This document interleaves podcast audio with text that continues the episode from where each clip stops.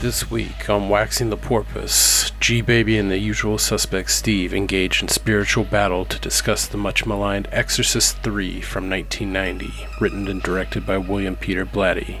Join us as we take the 1218 to elsewhere and quite literally go on demon time to wax philosophic about bathtub carp, Brad Dourif putting on an acting clinic, and stop to wonder do all roads indeed lead back to Bill Paxton? Lord Beerus strength. Let's wax this agnostic porpoise.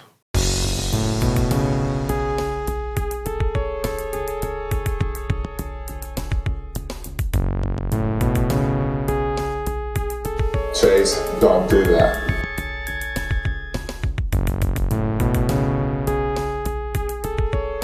You see, we, we working on his brow chakra. We're just in back of the crown chakra.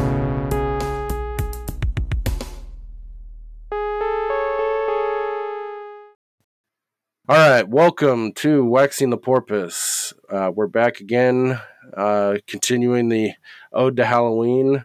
Uh, this time we're going quite a bit darker uh, into the possession, some devil shit. Uh, we got The Exorcist 3, uh, made in 1990. and this is episode 27 now, I believe. So tonight, you got myself, Jim G Baby. G-Funk. and of course, uh, the usual suspect, Steve.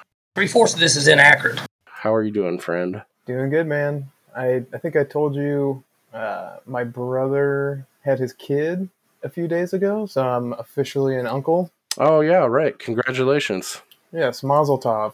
L'chaim. Yeah, uh, I actually got a card. I From- got a feeling. I actually got a uh, condolences or congratulation card from Jim, and I thought it was really strange because in the end he wrote, you know, I'm, I'm happy for you, even though this means there's one more Jew in the world, which I thought was a little inappropriate, but uh, I appreciated the sentiment, I guess. Just kidding, he didn't do that. I'm Jewish, I can say that. I reckon you better suck these balls. I was like, where is this madcap going with this shit?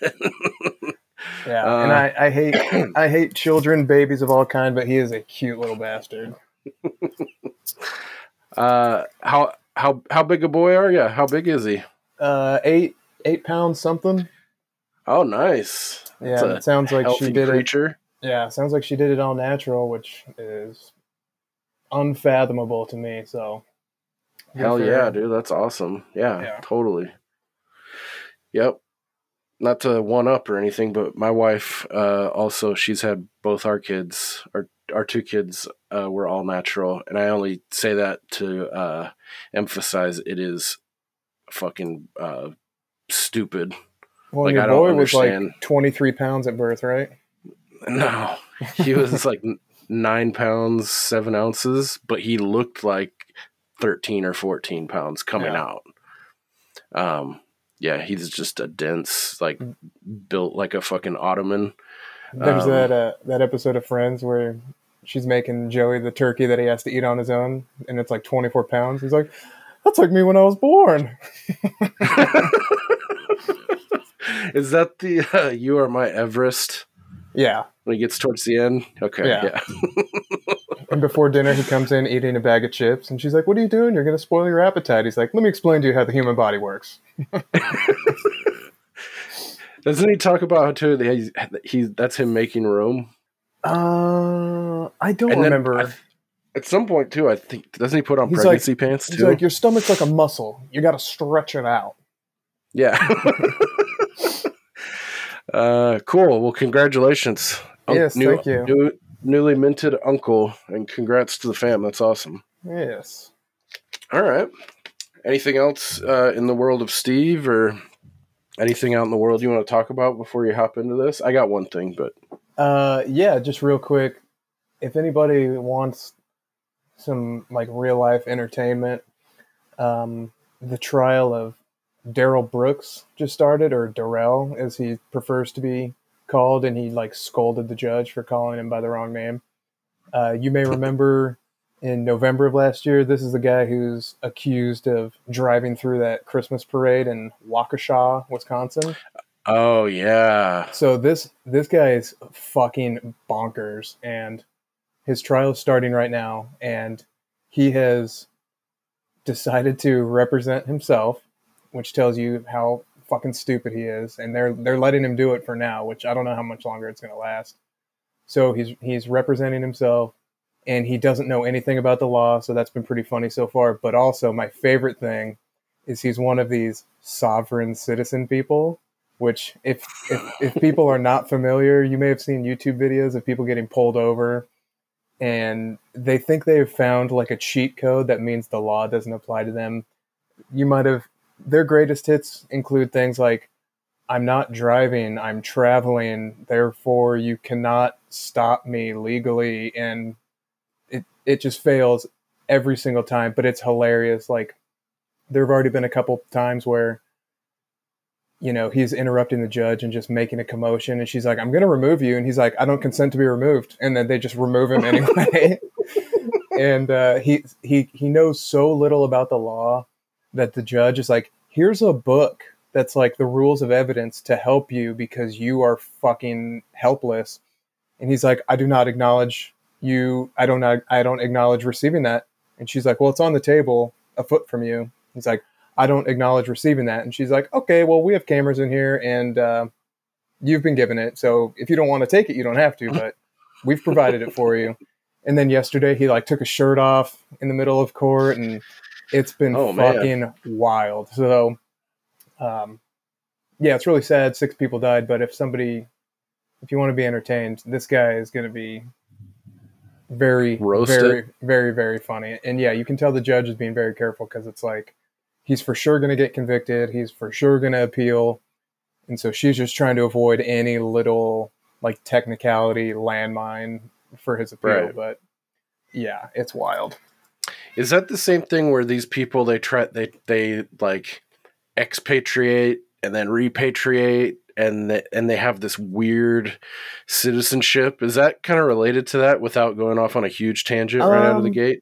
Have you heard? are you familiar with what I'm scratching at? Yeah, I I think it's probably something similar where they think they have found a loophole in the law Right. that they're trying to exploit, but yeah, we'll see how well it works out for him. Yeah. It's like I don't consent to be Yeah, well- removed, and then they just take him.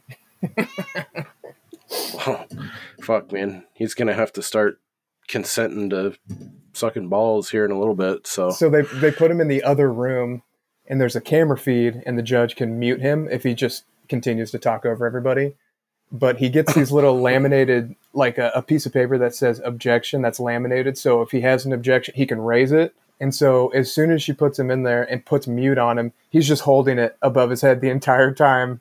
And every every once in a while, the judge will just be like, "Well, I see he's objecting. I don't know to what." Because he's just been holding the sign above his head for the last 10 minutes, but everything they ask him, like, oh, would you be okay with, you know, this, or do you want to do this? And it's like, no, no, I, I don't, I don't consent to that. I don't acknowledge that.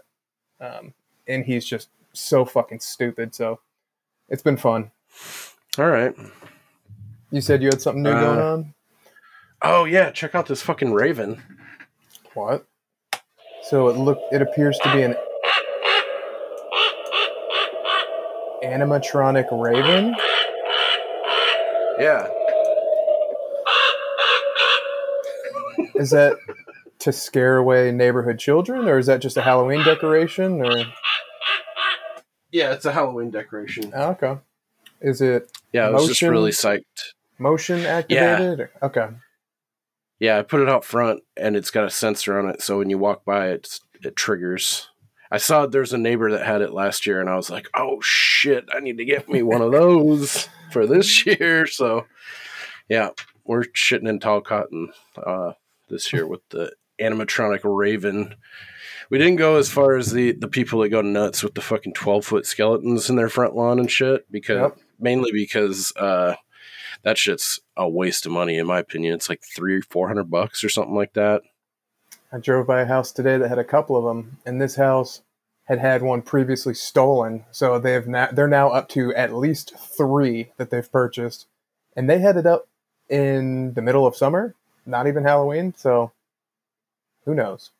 Okay. Yeah, so that's my my Halloween funny uh, for for the episode. All right, let's get into this bitch.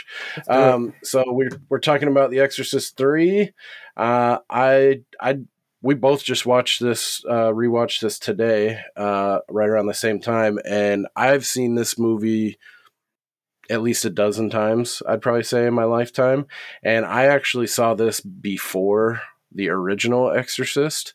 So I think what that's why I have a lot more mileage uh, with Exorcist three, which is a, hot take, and some would say sacrilege, um, uh, which is very on brand here. But uh, I don't know the the first Exorcist for me, it's like I can see it, like it's the quality, like the story. It was groundbreaking. It fucking scared the piss out of people at the time, like when it came out in '68 or '71, whenever it came out. Um, I can totally see that, but with me, I, I didn't watch The Exorcist until I was like 33, probably. So with my 33 year old jaded eyes, I was like, that's a good flick. I was like, but uh, I don't see what all the, the hype's about. Like, it's the scariest fucking movie of all time. It just wasn't for me. Whereas when I saw The Exorcist 3 in like 95, when I was in like fifth grade, it fucking scared the pants off me. Like, it fucking freaked me the hell out. And I really liked it. I was drawn to it. So, um, that's my quick bit of background with this flick, and this is why I like it so much. Uh, or I guess that's why I like it more than the original. But it just in general, I think this is a great movie. I feel like it uh, it blends the uh, kind of like a procedural vibe, which it feels like it shouldn't work as well as it does. Um, but uh, the, a couple of the performances in this film I think are just really unique, and I like the interplay between a couple different characters that we'll talk about too. Uh, and I'm a big George C. Scott fan in general too, so that's that chalks it up to to being a winner for me. But I'm I'm really curious to see what did you think of this one. Yeah, so I'll just give you my quick background when it comes to the Exorcist Oh, yeah. fran- franchise as well, because I had a very similar experience to you, and I think a lot of it comes down to uh, expectation. So, growing up in a you know religious household and going to like Christian school as a kid, The Exorcist was talked about in such a way that like the movie was so evil that you know watching it or just being around it could literally harm you you know physically or mentally or whatever and i feel like i remember hearing about every screening they had to have a paramedic on site or nurses because people were like having emotional breakdowns and crises or whatever so Mhm. then uh, we watched it as you know punk teenagers at like 15 or 16 and it was like this isn't scary at all like Mm-hmm. we we had just already immersed ourselves in so much more disturbing shit that that was like so vanilla but then Mhm. go, going into this one i had so such little expectations that it it so far exceeded my expectations as far as like the quality of the movie but also like the i guess you could call it scariness or just like the the disturbing nature of it I think that, disturbing is a good word for it versus Yeah. scary. Disturbing, yeah, for sure. so not only did I have pretty low expectations going into this, the first the first I'd say like 20 or 30 minutes, I just felt like really I wouldn't even say uncomfortable, but I didn't like I didn't really care for like the dialogue and the pacing of it just felt really weird and just shitty and I hated George C. Scott in this movie from beginning to end. I hate his character's awful. His acting is absolute dog shit, and just like the Oh way, just the way he talks was so grating to me. I don't know what it is. It's just, maybe it's just my own like weird little Asperger antenna was picking up a thing. But as the movie went on, and his character became less and less of the focal point of the movie, the more I Mhm. liked it. Because then there was a point where, you know, three quarters of the way through, I was like, "Wow, I'm really this is inaccurate. yeah, I was really, really liking it, and I was trying to figure out why. And then his character kind of comes back and and becomes a little bit more part of the story at at the point where I was thinking that, and I started to dislike that part. And so I was like, okay, this makes sense. Like, uh, my favorite part of the entire movie, not scene part, but the guy who played the Gemini killer did Yes. such did such a fucking good job. I I couldn't believe how how great that that Yeah. char- that character was, and that's my cat Fuck yeah. and just that actor like and i even started watching it even extra closely like what is it about this guy that i'm just really digging and i was kind of looking at it with a critical eye like all right well i don't know that's just kind of how i am like what how can i pick this apart and Right. like every scene he had i was like i'm fucking in i'm so on board with this guy Yep. and so yeah that was my favorite part of the movie the, the first part with him and the and the father i'm like i don't care like this is just really boring and then they go to see the movie and he's like talking about the carp and his mother-in-law and it's like i don't give Dude. a fuck oh no, you don't like the carp story? no i'm like oh i don't care Oh. i haven't taken a bath in three days like okay m- let's go Fuck you. I love the dude. The carp story is my favorite part. Not, it's not my favorite. It's one of my favorite parts of this film. But God, I was I was hoping you were gonna like the carp. Uh, I was also hoping you would like George C. Scott. I'm, Oh I'm actually pretty shocked that you didn't care for him at all. No, I didn't. I don't, and I I can't really even put my finger on it. It's just I don't know if you, you would you would even call it like overacting or just the character I didn't like or or what, but it was it was tough and I was really really happy when the focus sort of switched over to uh, the Gemini killer and, and sort of going into that. Um, Right. Can you can you guess who one of my, you know, I'll call him my favorite. Can you guess who my favorite like bit role in this movie was? I'll give you a hint. He was I'm gonna say no, no, no. I'm gonna say it was. Um, I think his name's Scott Glenn. Um, and he played Doctor Temple, the doctor chain smoking cigarettes, who fucking ODs with heroin in the arm at the end. no, but I do love that. This is 1990. Scott Wilson, that's his name. 1990 and they're still doctors smoking in hospitals and like clergymen smoking in church it's just so hmm strange and you know 30 years ago is not that long ago you know No, um dude. My My, favorite- side sidebar, real Yeah. quick about like cigarette smoke that always trips me out too, and like like people doing it everywhere up until recently. I remember my grandpa was telling me, like, as of like the mid '80s, maybe let's say, you used to go in. He's like, you could used to go into the grocery store with a cigarette straight in from the car and just be puffing and you just ash on the ground and there'd be just the same way like you know you know the young cart corral people and kids that do the sweeping runs throughout grocery stores there'd be someone that would come by and sweep up everyone's cigarette ash in the score Weird. and like grab butts and go put them in a fucking in a ash big ashtray up up by the front i'm like dude that's just it sounds like something so small and pedestrian but it's it, it seems so wild to just walk into a grocery store yeah right by the veggies and you're just ashing on the floor and fucking I'm sure there's dozens of people in there so it's like a casino when you Oh, just go to get milk yeah. and fucking bag of apples.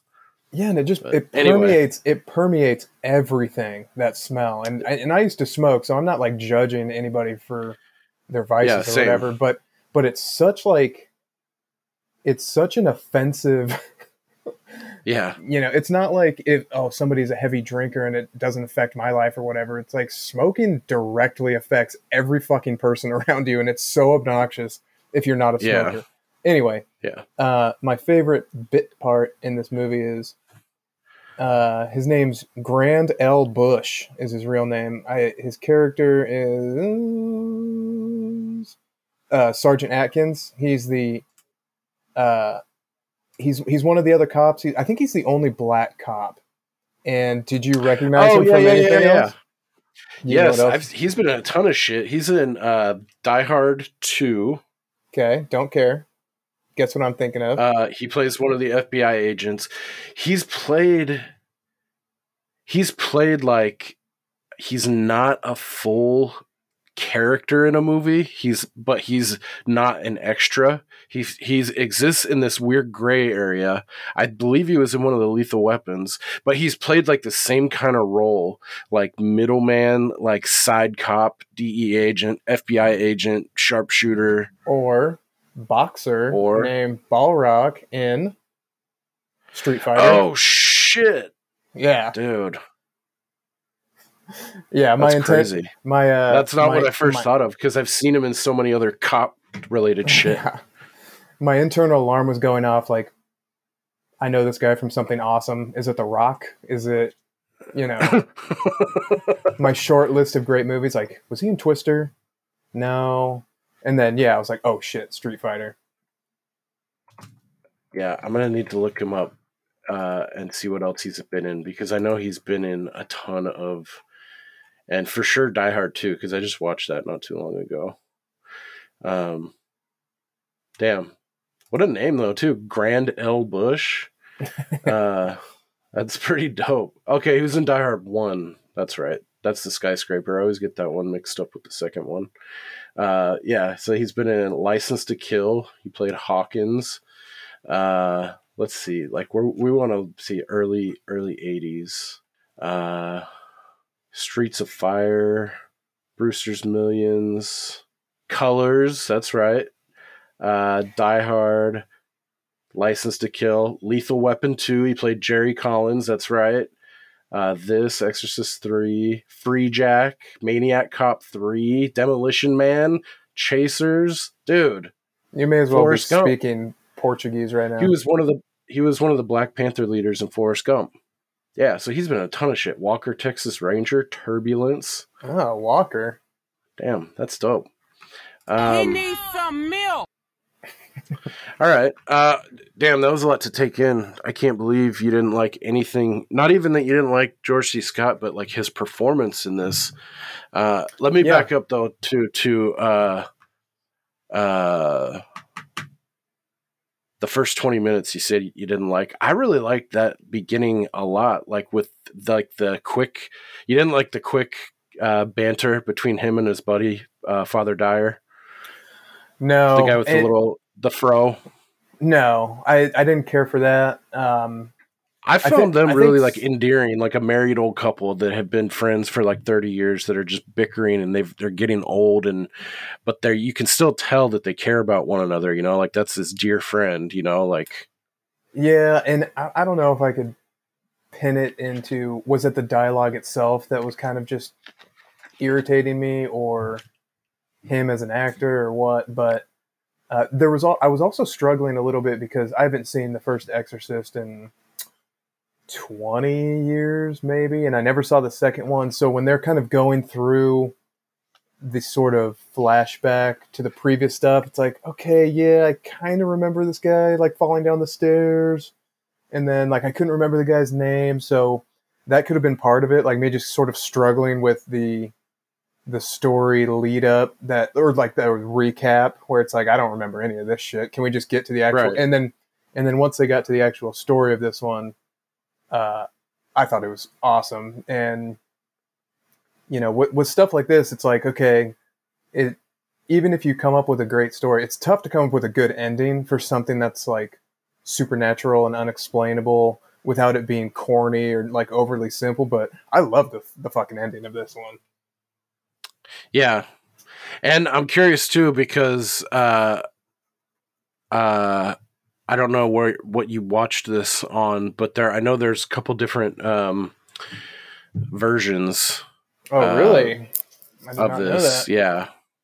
Uh I don't want to get into it too much because I don't know enough to talk coherently about it, but I, I knew there there were a lot of cuts uh, between the theatrical and director's cut, and then there's one called like the uh, Legion cut, I think, and it was like bootlegged for a while, and then it turned into one of these things where like the studios and shit finally got wise, and then they repackaged it and sold it, and so now there's like there's another kind of cut, and I don't know what's being shown on all the streaming services and everything, but anyway, um, uh, if we'll get there, but I think the if it's the ending that I'm thinking that you saw, then yeah, I, I agree, it's super dope. But um, I watched. Yeah, it just it, Peacock.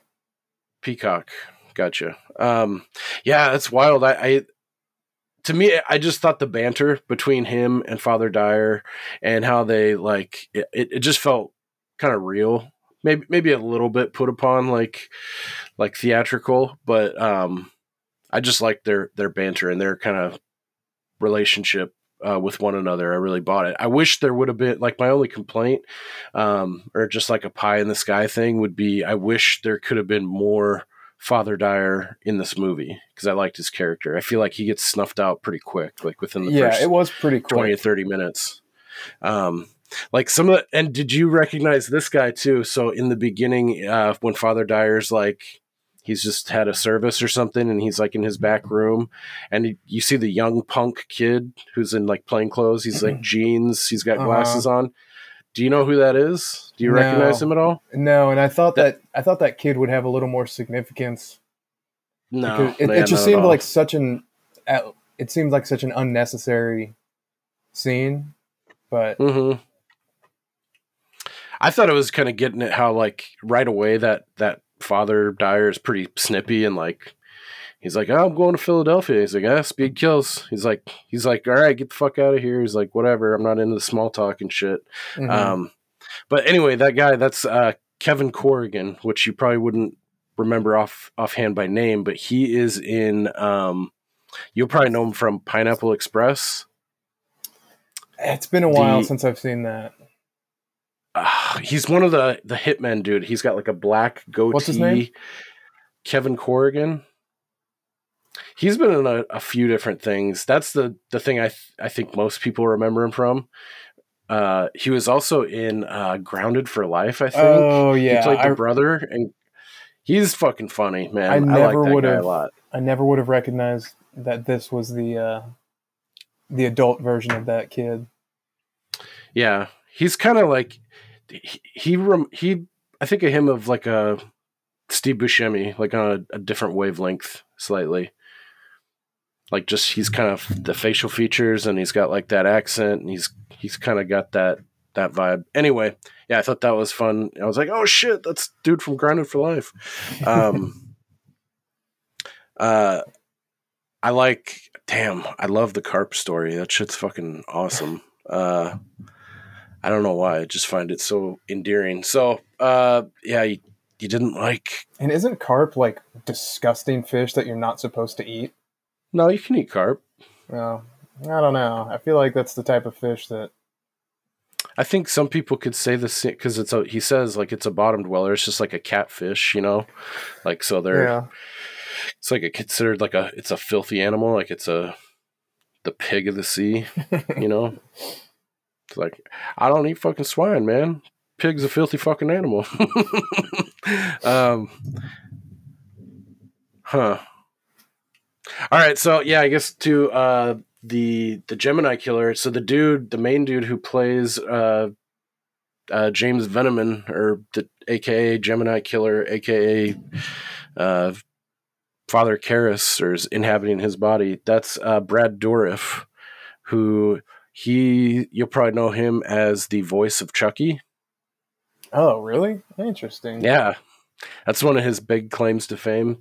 Um, he's been in a lot of horror stuff. He's been in uh, Alien Resurrection. Um, fuck, I'm drawing a blank. He's been in a lot of stuff, and I think I want to say he's like a theater guy. Like he's he's got like legit chops. He just kind of went down a path.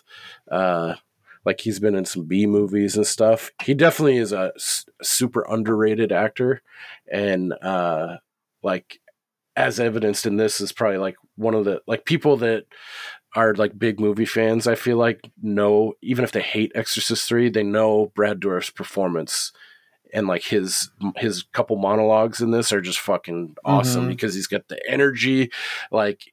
He's really crying. He's like going full go, and he's letting it all out on hang out um and they're like really difficult like things that he's talking about and like that he's able to articulate and it just yeah it's probably one of my top two favorite parts of this entire movie or things about this movie are, is that performance and his standoff at the very end too with uh, uh, George C. Scott Kinderman. Yeah, uh, as ha- as has been very well established, I don't know anything about you know the art of acting or movie making or anything, but I mean it's like anything. When something is so good, it's like, oh yeah, any any dipshit off the street could look at this and be like, that's that's really good. Same thing for Right. George Scott. I feel like anybody could watch this and be like, wow, this guy sucks ass. You're a fucking dick. oh shit! Yeah, that's right. He was uh, Billy Bibbit in uh, One Flew Over the Cookies Cuckoo's Nest. Cookie's Nest. I've never Um, seen it. Oh boy. Have you ever seen The Shining? By the way. I have. Yeah. Okay. Yeah, I I saw uh, the original, and then there was like a '90s TV adaptation that we may have talked about with what's his fuck from Wings. With our boy Steven Weber. Yeah, yeah. I, I read the book when I was younger. I remember liking it, and yeah, I approve. Oh yeah, that's right. Uh, he was in the. Um, this guy is in uh, the guy who played uh, Gemini Killer. Uh, he is in uh, Tales from the Crypt episode called "People in Brass Hearses." It's from season five, I think it is. Uh, where he plays opposite uh, Bill Paxton as his brother, and they are like thieves, like robbers, and uh, it's a fucking awesome episode. He's really good in it. I feel like Him we should, we should always try to find a connection to Bill Paxton with each episode. I'm down. I think it can be done, and I think we've we're at least fifty. We're we're at least halfway. I bet on every movie we've watched at Yeah. bringing him up. Well, and, and the other Um, half, we're just thinking about him the whole time. So Yeah. um. Yeah. Yeah, And- Brad and Dourif's awesome. Yeah, and I don't I don't know if other movies do this, but when the the first time the character like completely changes faces and you know, you're like, "Oh wow, you know, there's like, Like, what the multiple fuck? Yeah, cuz at first I was like, that doesn't look like the same dude. And then, you know, it becomes pretty clear like, oh, this is two separate people in the same. I thought that was really fucking cool, but then again, I haven't seen a lot of movies, so it might be it might be kind of a played out thing or not, but No, honestly, I can't. I can't think of. I'm sure it, it's out there, but I, I'd be hard pressed to like think of one real quickly that you that has used this same kind of trope. Um, but uh, also going back to what you said about you know talking about like lack of context because it's been a while since you've seen the first one. I mean, I think they do a, a good enough job of cliffs notesing it, and I don't even know how important it is to this story. It's to like to get enjoyment out of the movie and not feel lost because I mean really the the the first guy that you see that father Karras he and they they do that that flashback where he falls down those those steps that's the very ending of Exorcist 1 that's when he he gets Pazuzu the the demon out of the girl into him and then he fucking that's his shot. Like he has this really tight window of like just letting it into him. He jumps out kills himself down the stairs because then the spirit's been released and then it can't reattach itself to someone like easily. So he's in effect sacrificed himself, taking the drawing the demon out of the girl, and then then it's like released back into the ether, and it's got to like regroup before it can start possessing and fucking with other people. So yeah, I um, didn't I didn't remember any of that. I Oh, probably, okay. I probably should have done like a quick little you know, a quick little once over of like uh, you know, what happened here and who and, and what, but it's okay. I don't But think it hon- took anything away from it. Yeah, I th- I think the the main story is like it it's like a police procedural one where following you know George C. Scott and then the the the the old case it seems like it's a copycat now because it's like 10 or 15 years later and this so-called Gemini killer who would I guess they drew inspiration from the Zodiac killer Shocker. uh, for this. Yeah. um, and the guy who wrote the book, uh, Exorcist 3 Legion, uh, is this is the same guy who directed it, uh, William Peter Blatty. Um, I don't know how close it is to the book. I know the guy's a, a stickler and he's like really hard to work with, so I'm assuming he probably kept it pretty close to his because that's what he wrote. But um, yeah, it becomes like that. the The focus is on the Gemini killer and all this kind of weird shit surrounding it. Yeah. Um, which I I liked that. I liked how it wasn't like a straight up like possession supernatural. Like it had elements of that, but then they were like talking about the previous case, the shit that they didn't share with the media, so they could weed out fucking crazies and calling or coming in and saying, "Oh yeah, it was me, the Gemini," like hiding details of like where the killer took appendages and shit and like m- made marks on the on the victims. Um, I thought that that guy who played that doctor was kind of a squirrely character. Like there's something about him that was that was kind of weird that I liked the way he played it. And uh that old lady too that was like, Are you the radio man? And Yeah. she's like and he's like, Yeah. And he's she's like, Can you tell me what's wrong with my radio? And it's just there's nothing there. She's pretending it's in her hands. And he goes and he looks down and he's like, Oh yeah, it's I can see it. And then she's like, That's how I know you're not the radio repairman. She's like, That's my telephone.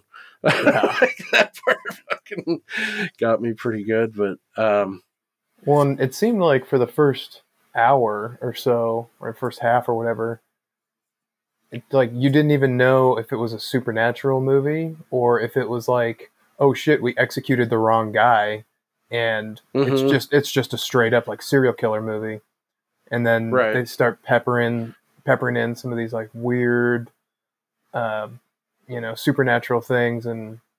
But it wasn't. It wasn't too like heavy-handed or over the top. Or I, I really liked right. the the balance that they struck. What yeah, you all think the, all the of that- crazy, all the crazy, um, like neurology patients or whatever? They were fun. And yeah. What about I that crazy ass dream he has and like the heaven way station? yeah, that was that was wild. I've and I've I've had some weird fucking dreams, but um, yeah, that was that was crazy. Um, and Did this you was- notice Fabio had a cameo Yeah, I did, as one of the angels? I did. And I Fucking was- Patrick Ewing. yeah i mean that i mean that's kind of a perfect encapsulation of dreams like wait why the fuck is that guy here when you're like oh i'm i'm at school but it's also my grandma's house but my dad's there and you know all of these weird things that overlap and don't make any sense Dude, I rewound it a couple times just to kind of look. There's a bunch of cool little picadillos to look at, and w- uh, one of them where it's like it looks like a train station part, and it's got all the or like an airport, and it's got all the different destinations and times, and it Uh-huh. switches real fast. One of them, it's all, and then the guy announces it. It crawls through and is like, now taking the twelve eighteen to elsewhere, and Oh. like there's all these like one was like purgatory and like it moves really fast though, but there's a bunch of like there's a bunch of little things in the background happening that are fucking weird too that I, I really like this whole scene. yeah Or, or when like the guy, who, the little boy who gets decapitated and all that, Uh-huh. and the ingots driven in his eyes, and he's like, "Oh, hey, Mister Kinderman." He's like, "Oh, hey, Kenny." He's like, "I'm sorry that you died," Yeah. and then just keeps walking. I'm like, dude, everything about this is just weird, like herky jerky. Like, where's it The- going?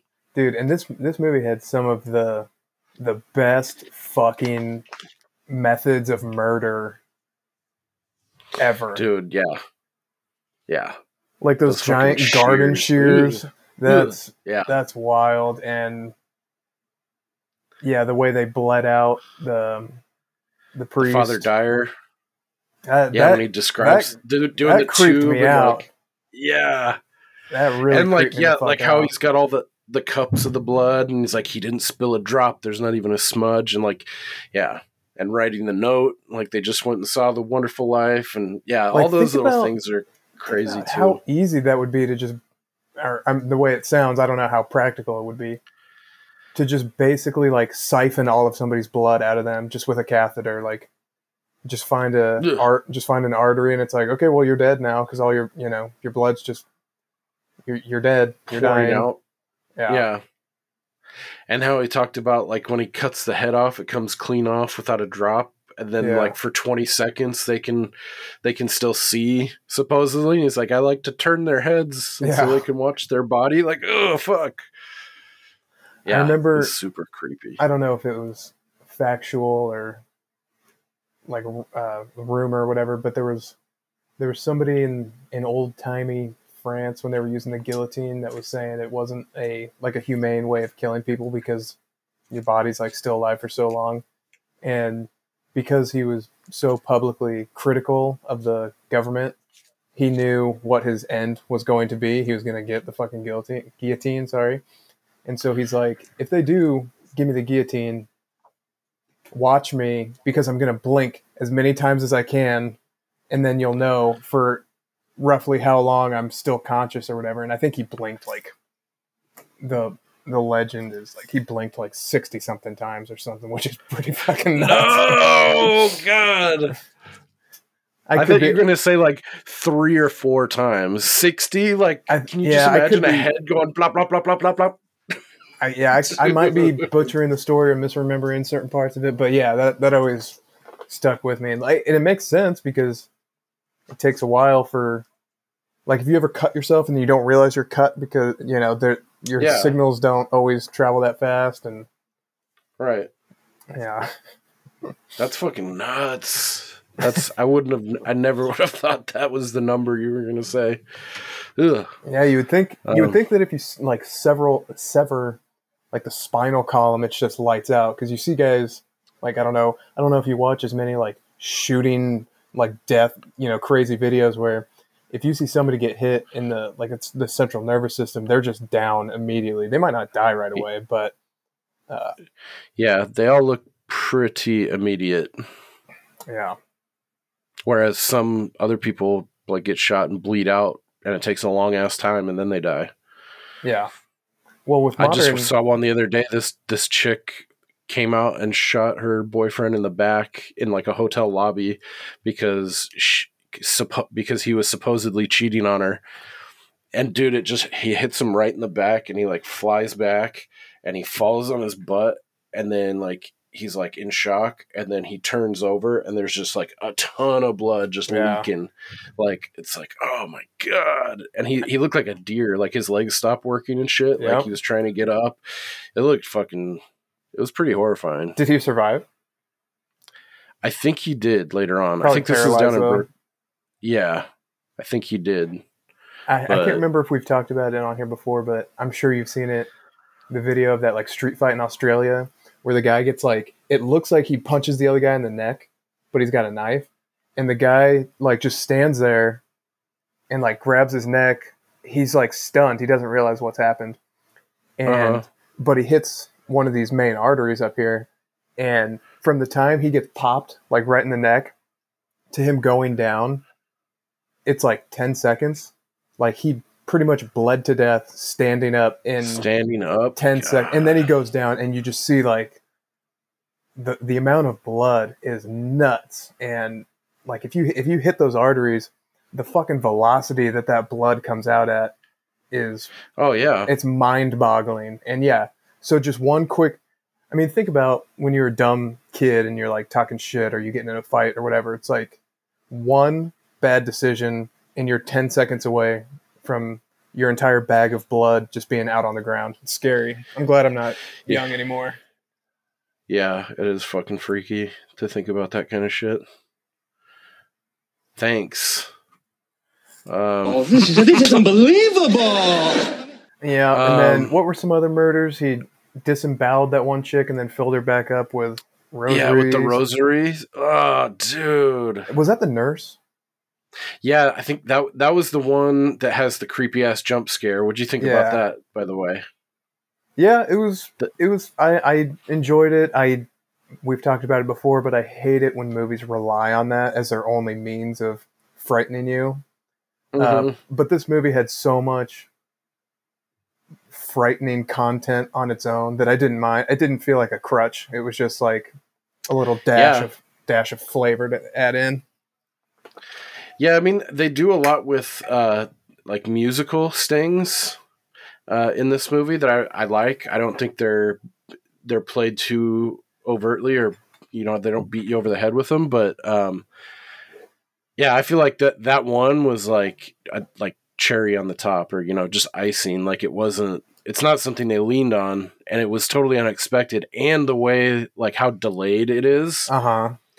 And it, watching it subsequent times, I always think it's a little bit sooner than it always actually ends up being. It like it all drags out, and it like lulls me because I'm like, oh, it's like maybe it's thirty seconds from, and then it's like boom, and then I'm like, oh fuck, Well, and it's kind of like there's two pretty close together. Like when she goes into the room to see the glass, and then the guy right? leans And the guy's like, like, hey, "Oh, what the fuck are you doing? Yeah, and then it, and then you calm back down, and then she goes Yep. into the other room, and you're you're peaked up, and then she leaves, so you calm back down, and then it comes back out, or you know, like just when you think, oh, she's fine, boom, Yeah, this time I was able to pinpoint it too. I was like, that's how it's it's once the uh portly t- cop at the end of the hall, once he gets up, I think it's the second time and gets up and turns his back and walks down the hall, it's right Mhm. after that.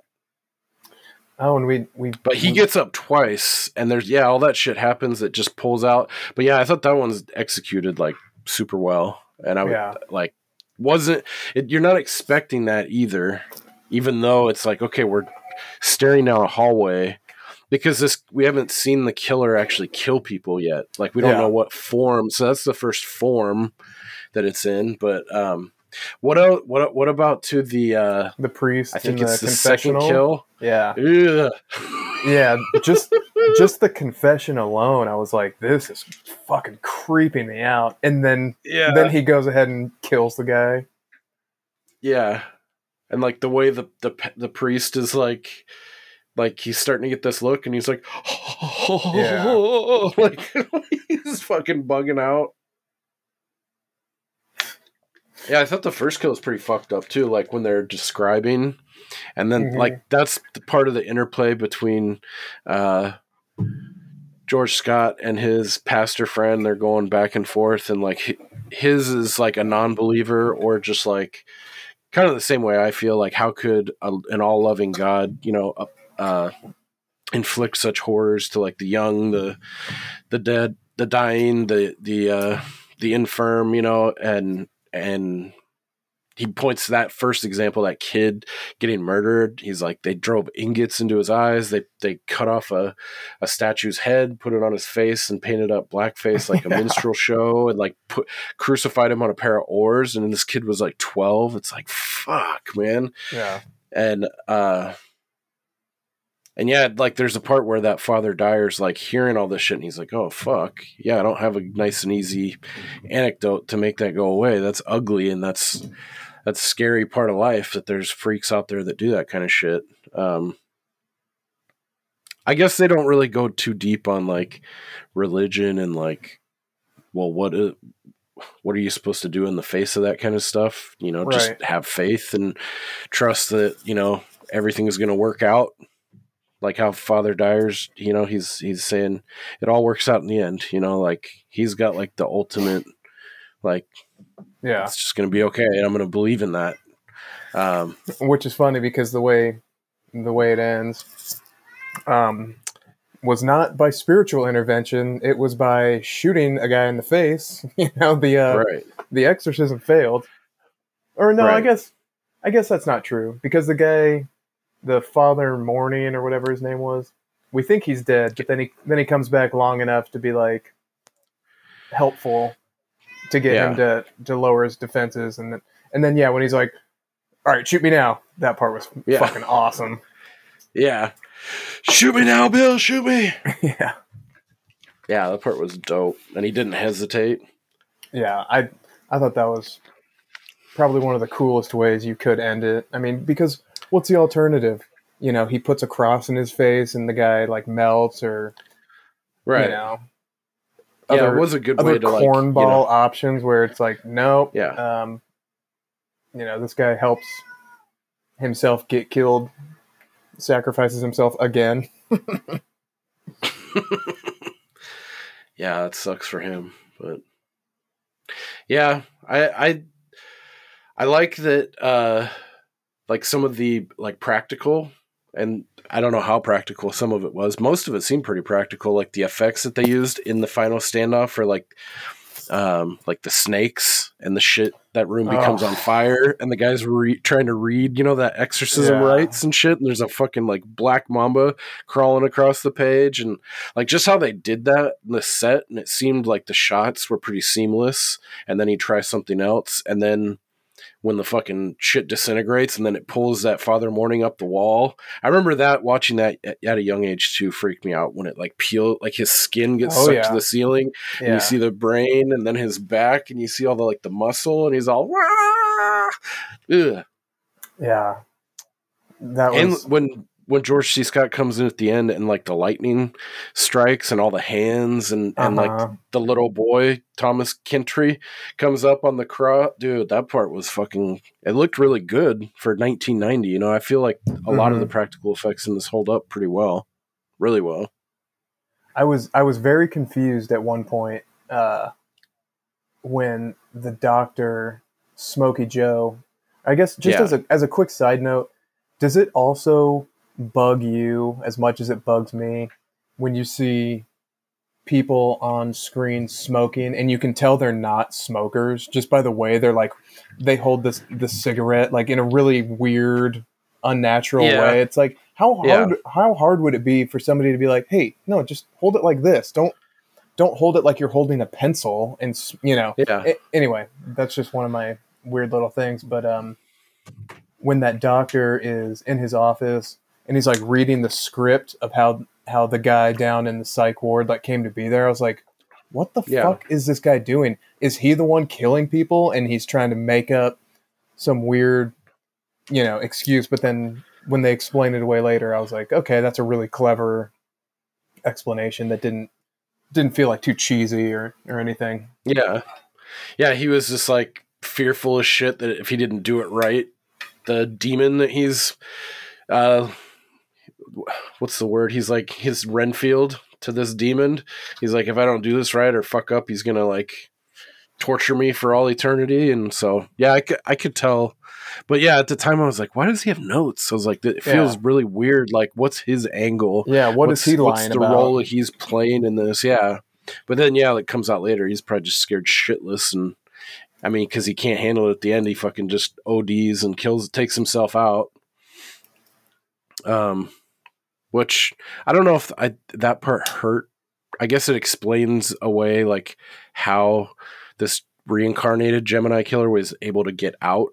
Like he had to have someone that could, you know, finagle that, like, so he could get out and kill people. But um, what about that creepy ass nurse? yeah i didn't care for her I I- hate her. Yeah, and I know she was trying to play a, a part, which I get. But uh I mean, even just beyond the way you're supposed to view her, I was like, she I don't know, she just was bugging me. Yeah. Yeah, I hate the character and the lady like the way she acted it it I don't know, maybe it was good for the story but or it, they that's what they want you to feel and you don't trust her. But the thing is is like she had to have been uh, in on something too because they show her at the very beginning with that other old lady that comes back later in the movie and tries to shear oh, George oh, C. Scott's daughter's head off. Th- those two are spotted at the very beginning, and it shows them kind of like looking weird off to the side. And then that first boy gets killed, and they talk about that. And then very quickly after, the priest gets killed in the confessional box.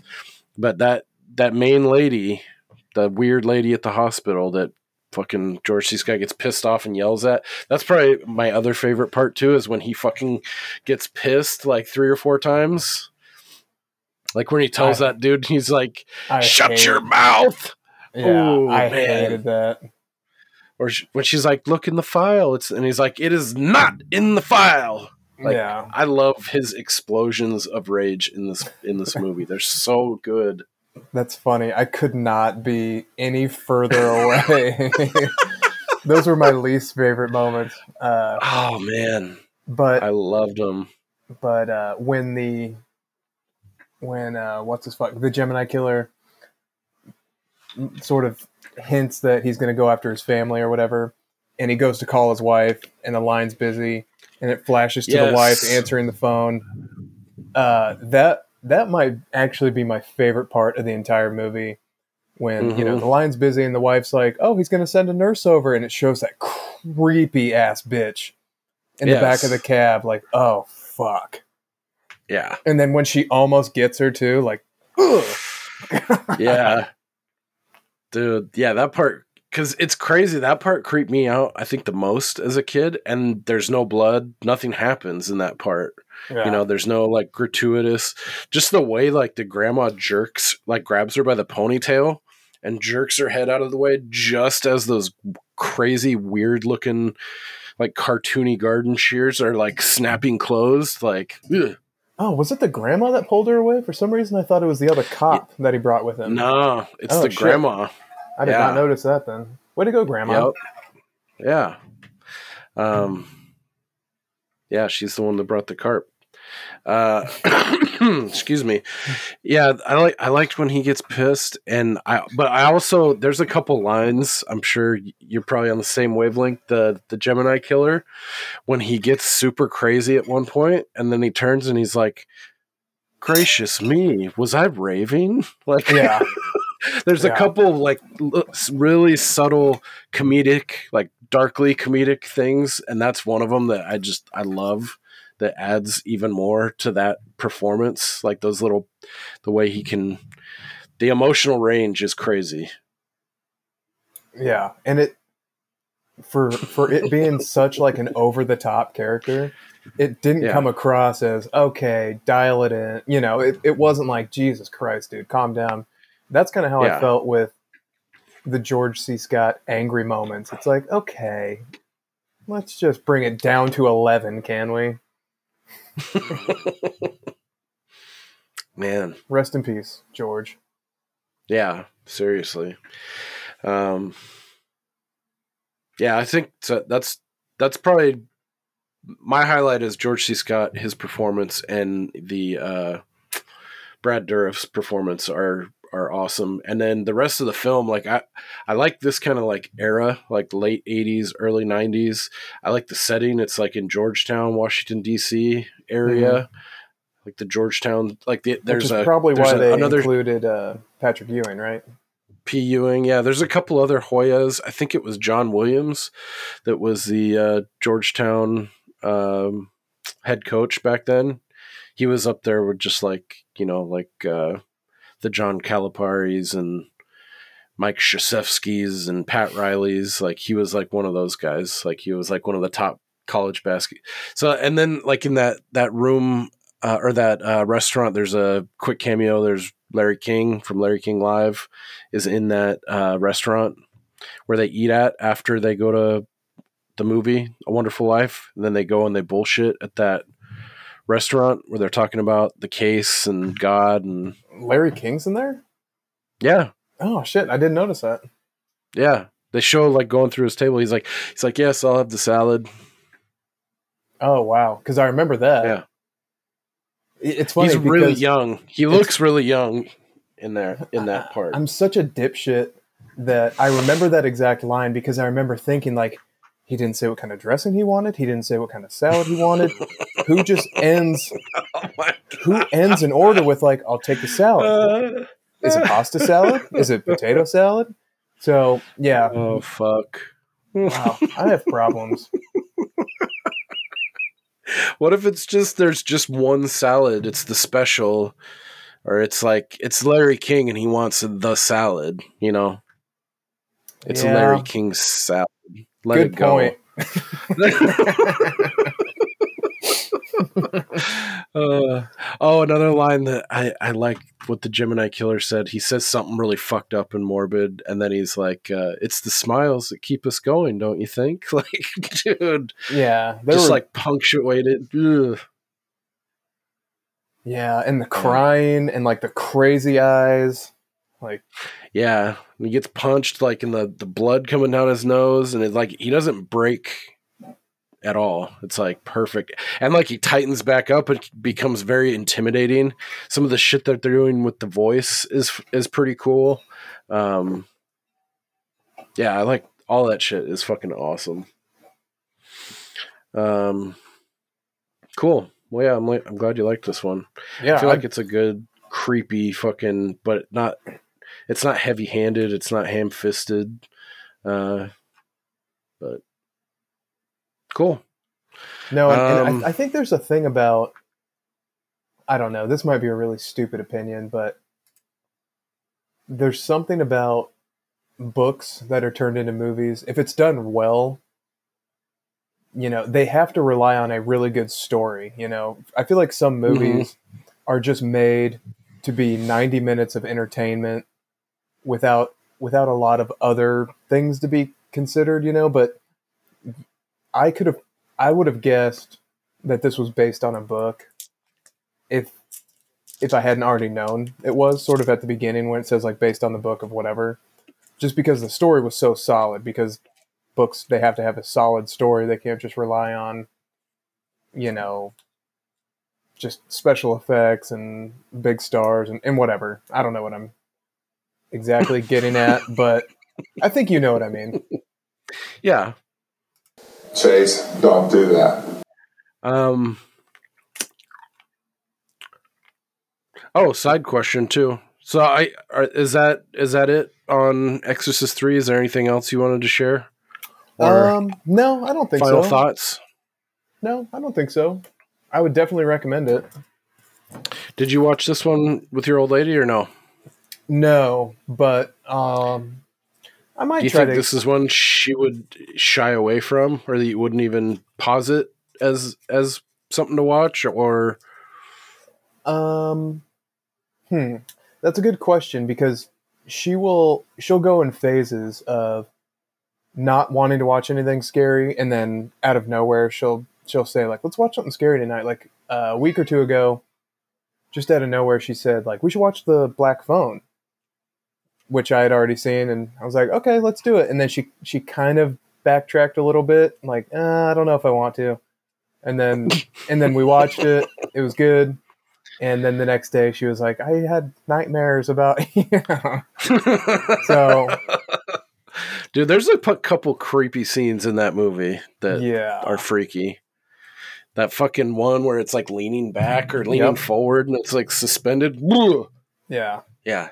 Fuck I, that. I liked it just as much on the second watching, but uh, yeah, I, I I think she would enjoy this one because, like you were saying, it a lot of it is kind of like a procedural, like a mystery, more than just like a a creepy jump scare, like an Mhm. Annabelle type, you know, like that type Right. of movie. So Right. yeah, I think she would enjoy it, and I I I would definitely watch it again. Sweet. Yep. This is a, this is a solid flick. This is I I like it the most out of all the Exorcist films, but How many are there? there's a lot. But I think most people when they think about it, they only think about the first and this this third one. The second one, The Heretic, is like laughed out of town. It's like it's not even it's not considered canon, I don't think. And but then they did you, are you familiar with Stellan Skarsgård? Eh, What? Say it again. Are you familiar with Stellan Skarsgård, the actor? I don't think so. Uh, fuck, what would you know him from? Fuck. He's actually well known, but you haven't seen Dick, so he- he'd Is he probably from, like, Iceland or something? foreign to you. He's from Sweden. Oh So- shit, my country mate. He's yep. Uh, he was in. Have you ever seen Ronin with uh Robert De Niro. Robert De Niro, No. Sean Bean, Jean Reno?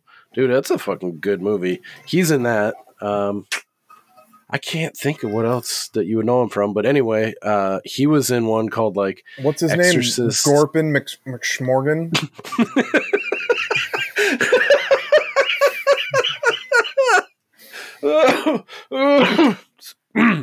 just getting over sick, dude. That fucking felt it hurt, but it was funny. Um, uh, Stellan Skarsgård. All right, let's see this guy. His his sons are super, probably more famous than him now. But Oh, you know what? Bill Funny, Skarsgård. funny connection. I don't know who he played in this, but it shows one of his credits as being Chernobyl, which Oh yeah, yeah, yeah, yeah. um, I actually just watched, and it, it's a funny story because our friend Josh, uh, a week or two ago, was just telling me like, "Oh, you've got to watch Chernobyl. It's great. Uh, just rewatched it. Love it. Great." And it reminded me that a year or two ago, or no, it's got to be like three years now. Uh, when when Jim and I still worked together, there was a gal who came out, uh, a sales gal, who worked for like I can't, even remember what, but like a supply company, you know. And she was like a a sales rep, so she was young, cute, and and stupid.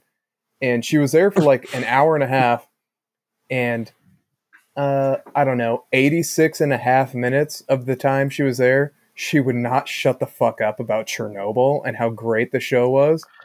Oh my And- god. And I, I kept trying to like steer it back to like, I have shit to do. You know, can you just try to like tell me what you're trying to sell me and we can go from there? And she just kept going on and on. And uh, it was, it was so funny because then when she left, I was like, okay, well, send me quotes for the prices you're telling me on these products or whatever. Never heard from her ever again. And so then, you know, fast forward a few years, our buddy Josh is telling me about Chernobyl. And I'm like, oh shit, I forgot that that idiot girl would not stop talking about it. and so I just watched it like this last week, and it is so fucking good. Have you seen it? no. Dude, it's only five episodes, they're like an hour each. I don't Yeah. want to I don't want to oversell it because I know that sucks. It's really good. I've heard it. I've heard it oversold or sold like crazy. I don't doubt it. It's just uh, I don't know if I want to get that depressed. I have to be in a special kind of uh, blue Monday to want to watch something like that. Um, it's not so the first episode me and the missus watched together and she kind of she kind of tapped out like i think this is a you alone alone type of show which is fine. But it gets so much better after the first one. I would okay. i would highly recommend it but i don't want to oversell it. So if you can reconcile those two things. But yeah um, so blorpity blorp is from chernobyl i don't even recognize who he was in that from, movie it's from Chernobyl. yeah let's see Uh, yeah, he anyway, he was in a uh I think it was a prequel. I think it was called Exorcist Dominion that was like 2002. I think in the past 15 years they've done two or three oh shit m- I- other movies, I think. I just got to say like real quick, Exodus. The guy he plays in Chernobyl is like one of my favorite guys in that show. Really? Oh yeah, he's, yeah, he's a he's an awesome fucking actor. he's a badass. Yeah, he's great. His his son is Bill Skarsgård who plays the new Pennywise. Oh shit. Okay, yeah. Uh, he's been in a couple other things. Uh, and then his other son is Alexander Skarsgård, who, dude, have you seen The Northman? no. Dude, that just came out, I think, last year, directed by um, uh, Robert Eggers. That's the Northman guy with uh, Nicole Kidman, Ethan Hawke, uh, a couple other folks. Anyway, Alexander Skarsgård's in that. He plays the the main role. The Northman's fucking badass, and it's all Scandinavian and Nordic and shit. It's right up your alley. It's fucking awesome. Hmm. Um, but yeah, that's his other son. So, um, yeah, I haven't seen any any anything beyond Exorcist three, but I I heard they they did a show I think a couple years ago that people are pissed got canceled. I think they did one or two seasons, and a lot of people liked it. Um, I watched a couple episodes and they were pretty creepy, but I didn't I didn't stay up with the show. But um, okay, well I think yeah that's that's it for to wrap up Exorcist. Um, feel like there was something else I was going to ask you, but I forgot. Rats. Um. Oh yeah. Just a quick. I didn't. I don't have a colloquial corner or anything else, but um, one that I enjoy that you've used pretty sparingly, I think, to great effect is where did you get the uh put my balls to the bandsaw saying. Where did you get that from? Uh, I don't know. I don't even remember. Like, I know the expression, but I don't even remember using it. But Yeah, you used it a couple times when we worked together. You used it very sparingly to like it was great effect each time it was used. It was like s someone's like just fucking giving you shit and like you know running you through the ringer. She was putting my balls through the bandsaw. yeah, I mean, I guess I think about that expression meaning like like a like a torture device meant to elicit information. Like somebody's got you strapped to a table and they've got a like a bandsaw, and it's like you better fucking talk or you know you better do this thing or I mean because in a in the previous job which you also had, it was like hey you better do this or you're fucked. You know, it's like Yeah. okay, well you're not really giving me a choice, but you're Yeah, you're making it seem like I have a choice, but it's like uh, I can do this or get my fucking balls chopped in half. So that's not really a choice, I guess. right.